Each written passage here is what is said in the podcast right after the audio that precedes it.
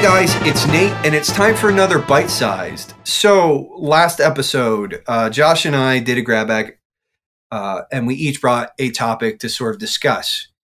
And one of the things, the thing that I brought was the Kind of Funny interview with Phil Spencer. And I think even in that episode, I disclosed the fact that I hadn't listened to the episode or watched the episode in its entirety. And I was sort of acting off of sound bites, but I thought there were a few interesting sound clips that we could sort of, play around with and sort of riff off of. And I think, the one that we really hit was the Microsoft not being able to out console, Sony and Nintendo. And I don't think that Josh and I were too hard, but we did feel like that was a bit of a cop-out. I still feel like that's a bit of a cop-out. But after listening to the interview in its entirety, I did have some follow-up thoughts, and then sort of something even sort of spinning off of that I've kind of been thinking about as well, and I figure it's sort of tangential. So first off, let me double back on the Phil Spencer episode or interview. First off, mad props to Phil. I don't always like him. And that's not true. I like him, but he also kind of puts off not a phony vibe, but he's just kind of, I don't know. He's like the cool uncle, but the cool uncle, he's not like a Nate McKeever cool uncle. Nate McKeever cool uncle is cool all the time. You ask any of my nieces and nephews, I'm cool all the time. I'm never not cool. But there's it's just a sort of like, there's something about that just kind of like, there's a lot of things I actually like about Phil Spencer, but sometimes he just kind of rubs me the wrong way. And I don't know what exactly that is. Like, I can't, but it's not because he's not authentic, because I think very much so in this most recent, that interview with Kind of Funny, I think we saw like a lot of just like, we saw sort of his heart on his sleeve, and he was really dissatisfied and sort of frustrated with Microsoft's turnout and sort of Redfall and everything else. And that was actually pretty refreshing, because frankly, to me, that's kind of where they should have been for a while. Like Xbox's performance, and Phil confirmed this more or less, Xbox's performance over the last couple of years has been middling. Yes, they had a really good year, but overall, like there's been a lot of like wait and see. And people have been waiting. And what we've been seeing has not been good. And I think, especially given the fact that the CMA has basically, the UK has basically kind of like poo-pooed the ABK Microsoft merger acquisition, and all of that stuff has yet to play out.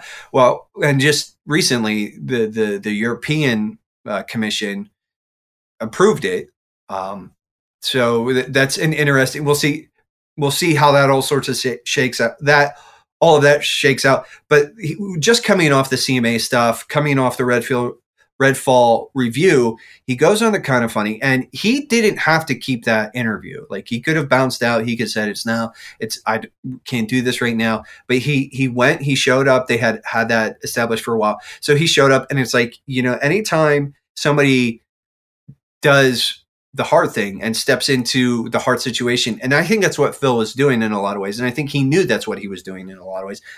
I have to give props. You get like that. That is like totally a legit move, in the sense that I'm saying like, that's cool. And he gets a little bit of respect and a little bit of admiration for doing that, because it's like it would have been so easy for him to just say now it's not the time, but he went in. And in addition, I've got to give the Kind of Funny Xbox team some credit and some flowers too, because I feel like they could have come off a little heavier. Gary Whitta especially was kind of like asked some really poignant questions, and I thought Phil had some good responses to them, but they could have softballed that. They could have like played nice, but they kind of held Phil's feet to the fire, and Xbox's feet to the fire, which maybe not as much as I'd like, but I think they've done that more than I think most people on the Xbox enthusiast community have done so far. With the rare exception being, like, you know, I think Maddie and Cog over at Defining Duke do an okay job. But even I feel like they're kind of soft on Microsoft sometimes, especially given the sort of just the abysmal performance over the last year. And that's not me just saying that. That's actually Phil sort of copped to that. There's a lot of promises made and they weren't kept. And he kind of, you know, I think Gary Whitta's question about, like, well, what is Microsoft learning? What are you guys basically saying? What are you guys going to do? Like, you guys have kind of pooped the bed a few times here. What are you going to do? And Phil's answers were encouraging. But at the same time, and I think that the part that was the most encouraging is that Phil and sort of like gave me sort of like reason to want to, like, gave me a reason to sort of want to give him a second, third, fourth chance, like to really sort of like be actually curious about what they're doing, is that Phil basically said, he was like, hey, we know that we've kind of like, just for lack of, we've just screwed everything up. We have lost a lot of trust. We've sort of abused a lot of that trust. And again, I'm paraphrasing. I'm synthesizing here. I'm not really quoting him, but he said like that Microsoft needs to earn that back. And that he can say whatever he wants. They can show whatever they want at this showcase that they've got coming out soon. But until people have the games in hand, until they're playing them, until they're interacting with them, it's all talk. And he said, you know, we have to prove it to you. And to me, that was a major step forward. I just wanted to give him credit for sort of taking. And I think overall, you know, the interview was maybe a little more positive than I thought. I still think that part of the problem is that Xbox doesn't have much of a corporate personality. They don't really know what they're doing or what they know that Game Pass is sort of like their future, but I don't think that they have really a great path forward with it right now. And, you know, I'll double back on that a little bit here.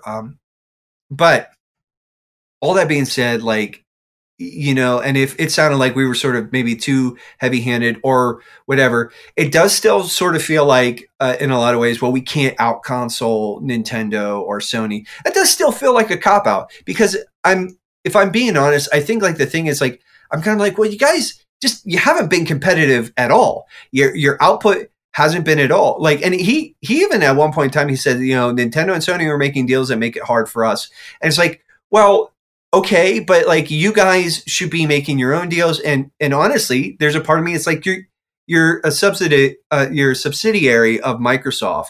You have a way bigger war chest than either one of these companies, and so maybe the answer isn't sort of doing all the other things you've been doing, and it's just like doubling down on production and making solid experiences, which again is something that hopefully we're going to start seeing some of that. So We'll see how that shakes out. And again, I don't think he's wrong in saying that, like, even if Starfield comes out and it's even better than Tears of the Kingdom, which is coming out as maybe arguably one of the greatest games of all time. And again, like, you know, hype beast say what kind of thing. It's an issue where, like, people aren't just going to get rid of their Xbox or their PlayStation or their Switch to play Starfield. He's right that for the average consumer, that's just not going to happen. But I think the problem is there aren't a ton of reasons to be on Xbox. Period. But hopefully that's going to change. And I think some of that's even changing for me, some of my perspective since I got the new laptop. And I've got the 3-month sub to Game Pass Ultimate. I'm playing around with it, and it's kind of been interesting, which basically kind of like this all sort of pushes towards all of this being said, like some of that interview, just like some of what Josh and I said still stands, is that I don't think this is the end for Xbox, but this is, I think, a bit of a crisis point, and we're really going to see. This is maybe not an absolute make or break moment, but it does feel like this is sort of like, this could very much be like the Wii U into Switch moment for Xbox. Maybe not that drastic, maybe not that sort of dramatic. And I definitely do think like there is room for somebody in the upper echelon of Xbox gaming to probably lose their position. Again, I'm not advocating for that. I'm not calling for anyone to lose their job, but it does seem like there's just some overall mismanagement there, which kind of leads me into the back half here. So I've been playing at, like, Game Pass. I've had PS Plus Extra for a while, and recently I had the opportunity to listen to a Sacred Symbols Plus episode, which is the patron-only Sacred Symbols Extras, with David Jaffe and Colin talking about Game Pass and some of the pros and cons. And Jaffe is very much sort of almost an apologist for Game Pass, where Colin has been pretty adversarial. And I think the one thing that just has to be said, right? And I hate saying it and I kind of make fun of it, but Game Pass arguably is one of the best deals in gaming. I think that, if I'm being honest, I think PlayStation Plus Extra is comparable. Yeah, you don't have the day one drops the way that Game Pass does. But I think if you look at the library, the volume, and the quality, there's an argument to be made that PlayStation Plus Extra is at least competitive in that sphere to a certain extent. So I think just sort of expanding that, these game streaming subscription services, whatever kind of this model is, like the Game Pass type model, is a great value just overall, as if you're looking at just the idea of just sort of things being, I'm going to up this a little bit, things kind of being if it's all about sort of quantity and, you know, and quality. So we want both of those things out of these services. Anyways, doubling back, sort of like circling back around to the Jaffe Colin interview, there were a couple thoughts that I had in that I kind of agreed with. And David Jaffe is one of those guys that, like, I have mixed feelings on it. I think he's arguably has some really interesting insight into the games industry. I also think he smokes entirely too much weed and is kind of a little, He kind of puts off that, like, smartest guy in the room energy. And maybe the reason I notice that is because I probably put that off too. And I just think some of his takes are not great in other areas. But this is an area where I definitely sort of agree with him in the sense that I've had to come around on this. Just because the execution of Game Pass has not been great doesn't delegitimize the actual idea behind it. And that's where I can kind of co-sign, because I think the biggest problem is that Microsoft has mismanaged that. I think Microsoft has mismanaged Game Pass in several critical and key ways. And one of the reasons they're really struggling to find a bit of a foothold with it is, like, and I know that they had to do this, but I think the biggest sort of blunder or mistake they made was the day and date. Any Microsoft first party stuff is free on Game Pass. For the amount of money, like God of War, we know was like a $200 million game or something like that. It was wildly expensive. I think Shuhei Yoshida leaked the production costs on that, and they made a ton of money on that, just on single sales. And I think the fact that is in a lot of these first party so all of the Bethesda, all of, you know, these acquired studios, anything that those studios makes is like that's money lost. And so I just think, like, in a lot of ways, Game Pass is going to hemorrhage money because of those costs, and any acquisitions, like any deals that they have to sign to acquire, like, day one stuff, that's money that's going to be lost. And some of that is, like, you know, money in, money out kind of, you got to spend money to make money. But I do think that it's an unnecessary kind of burden on that service, because, you know, unless it's the whole, like, and especially since it seems like games as the game subscription services are starting to plateau. So it's, again, there's going to be a price hike and all that stuff. So I definitely think that that's a bit of a problem for Microsoft in some ways. I also think that they just have, there's sort of a lack of really knowing what Game Pass is or should be, and just what these subservices should be. And again, this is something that Colin and Jaffe talked about. And this is even sort of what I found in sort of exploring it and playing around with these services. I found that the way that they best work for me, and I think that they will best work for most people, not all people. I think some people, you know, will use them differently. But there's like 3 or 4 primary uses for me. So one is just, I think one of the things that I'm noticing is that when I'm checking out stuff on Game Pass or PS Plus Extra, it's because I'm curious about the title, but I'm not sure I want to actually commit like the $20. And so Game Pass and PS Plus Extra, these game subservices, have become sort of a test bed, almost like an extended sort of demo service for me, where it's I get to play this out, I get to play as much as I want of it, and then I can make the decision whether or not I actually want to like sort of spring for it or not. Because I am much more of a like, I like to just buy and own my stuff. And so it kind of gives me a risk-free, you know, opportunity to try this stuff out and play with it. And so that's sort of, I think, one of the primary uses is that I can check stuff out and there's literally no risk to me financially because I'm already paying for the sub. And if I don't like it, it's not that big a deal. I can just sort of, I don't have to worry about returning it. I just stop playing it. I pull it off my library. I stop playing it. It's fine. I think,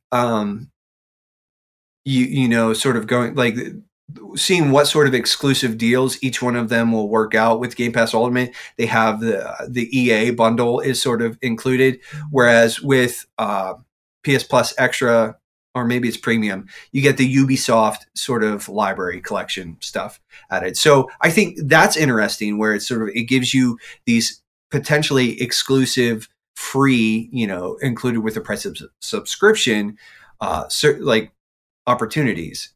So that's kind of interesting as well. Not a major sort of thing. I think the other thing too is just exposure. One of the coolest ways that I think Game Pass and PS Plus Extra, you know, Premium, whatever, these subservices, we've got to find these Game Pass type models. I think the one of the coolest things I've seen is just the exposure to properties that I didn't know existed. Period. We're seeing a lot of like really kind of interesting indie and smaller titles get some exposure and actually get out there just in the market, period. I think that's cool. I mean, I can't remember if like, I'm pretty sure Cult of the Lamb was on Game Pass at one point in time, you know, and it's more of a title, Series SX and Game Pass exclusive period, but Hi-Fi Rush, things like that, where these smaller, more sort of like premium indie experiences, and maybe Hi-Fi Rush isn't really indie, I don't know, but these smaller indie titles like Spiritfarer is, I think, was on Game Pass, and I think it's on PS Plus Express Extra. It's on the PlayStation stuff now, and I hate talking about this, is just like, it's so confusing, but I think it's on PlayStation right now, their service. And I think it was on Game Pass. I'm not 100% sure. There's a Chained Echoes is on Game Pass. And so there's a lot of these smaller kind of like experiences that are just getting a little more exposure, and people can play with them and experience them without having, and again, it's sort of riffing on that first idea where it's like they can play with them without having to dump money. And then if you like it, you can go ahead and buy it on whatever platform you want to play it on. And I think just that, as I like that, I actually really like the subservices as sort of test beds for some of these more boutique experiences. I think that's actually one of the best uses of these services, one of the best case models. I don't know. But I think that's kind of one of the best ways that these services can be leveraged. I think in addition to that, what Nintendo does with the NSO and the NSO Expansion Pass series, where it's basically sort of a catalog of like a lot of their more their older titles, where you can experience a lot of the NES, the SNES library, et cetera, on up the line on this monthly fee. I actually think that's a really great model. And I know and again, I think the one thing that Nintendo does or doesn't do that they really ought to give you the opportunity to buy some of these games a la carte. And so you can have an either or, and they could probably double dip a little bit that way. But Nintendo does what Nintendo does, and they kind of don't care and don't. Their online stuff is kind of anyways. But I think that is a really kind of interesting proposition as well. I haven't used the Switch Online stuff a ton. I have played some older titles on it, and I like that in theory, especially for it's like $20 for a year, or if you're on a plan with some friends, it's even less than that. So, and especially for the expansion pass. So they're making that really accessible. And I think that's a really interesting, there was actually something, a quote that Colin brought up to David Jaffe about from Strauss Zelnick, who's, he's like the Take-Two executive, whatever. He's one of the big C-suite guys in the Take-Two sort of sphere. And he basically has said that he doesn't find the subscription, the Game Pass type model to be viable or feasible. And he said that he actually mentioned the fact that like more is like a catalog service or something like that. And he sees as being, a more viable model than the way that Game Pass is actually run now. And I think too, something that's interesting as well, and it's kind of another weird case, a case study kind of model here, is the Apple Play, whatever they call that thing. I think it's just Apple Play, but the game sub service, where it's actually a bit of a curated service. And I think that and again, all these sort of the lines are a little blurry with all of this stuff, but I think that these subservices, even to offer sort of a more curated experience, something like the Apple Play experience, I think is also really helpful and really viable. Because if we're being honest, yeah, there aren't as many like big AAA first-party bangers all the time.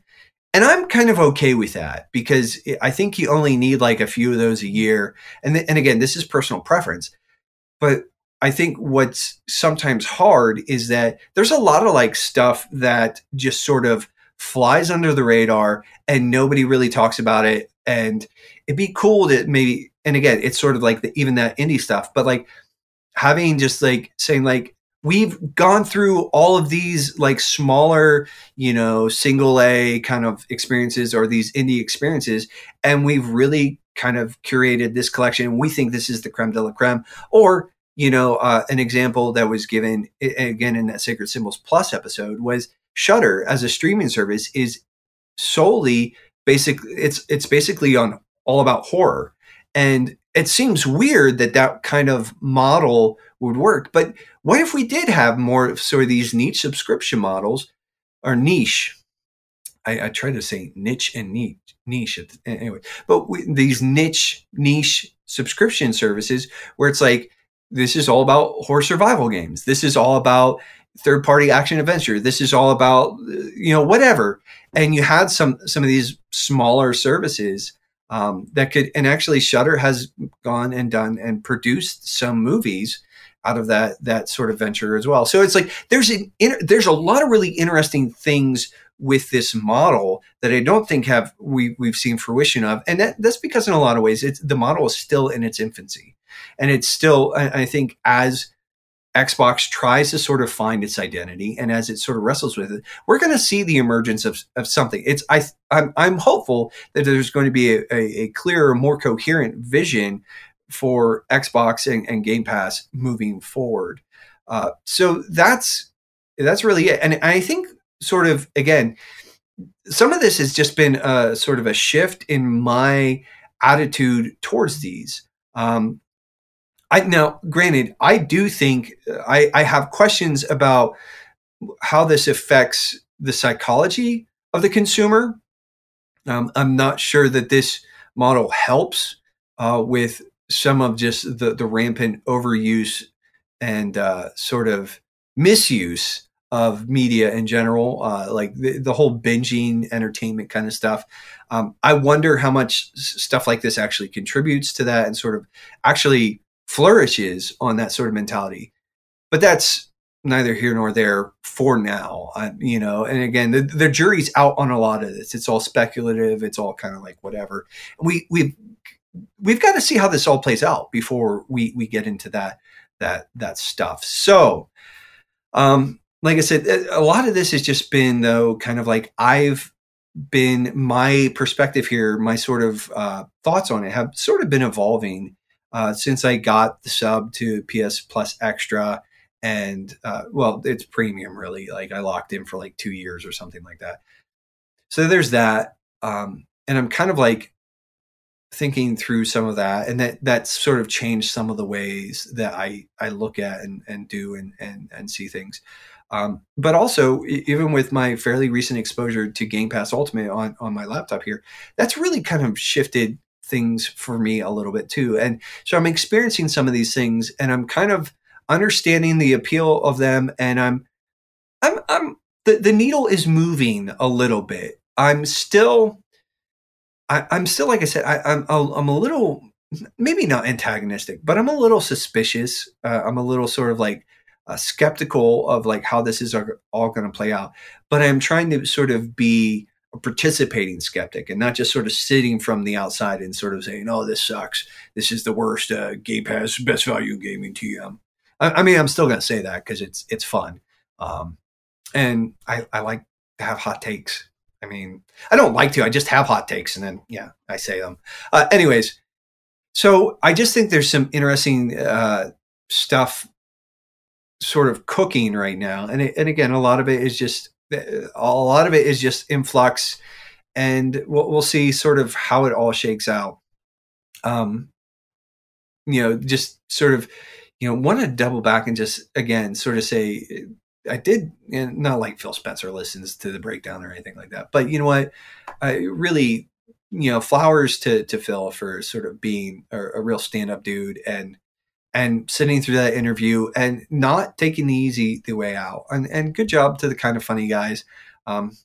Yeah, I don't really interact with Kind of Funny or pay too much attention to it, but that was a heck of a scoop, heck of an interview, and they really deserve a lot of credit there. And lastly, guys, you know, I'm like I said,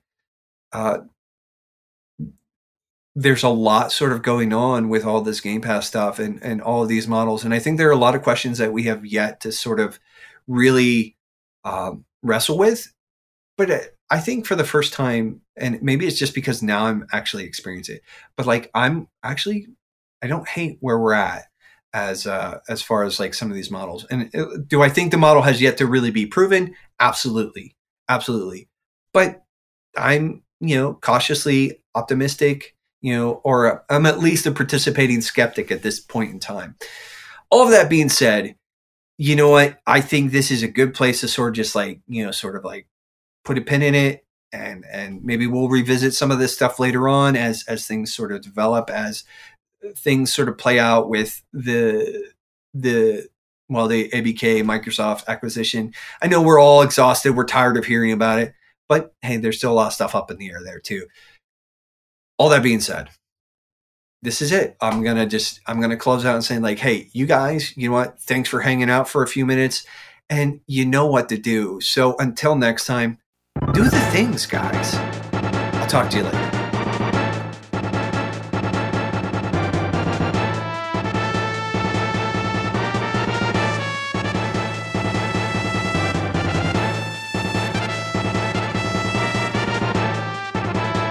Thanks so much for listening to this episode of The Backlog Breakdown. If you want to join in the conversation, you can email us at thebacklogbreakdown@gmail.com or join our Facebook group, The Backlog Book Club, on Facebook. And on Twitter, our handle is @BBC. be downcast. Of course, you can also catch Nate and I on our social media platforms like Facebook, Twitter, and the GG app. I go by Broccolope, that's spelled B-R-O-C-C-O-L-O-P-E, and Nate goes by Nate_McKeever. Till next time, loggers, you keep beating down those backlogs, and we'll keep breaking down the benefits.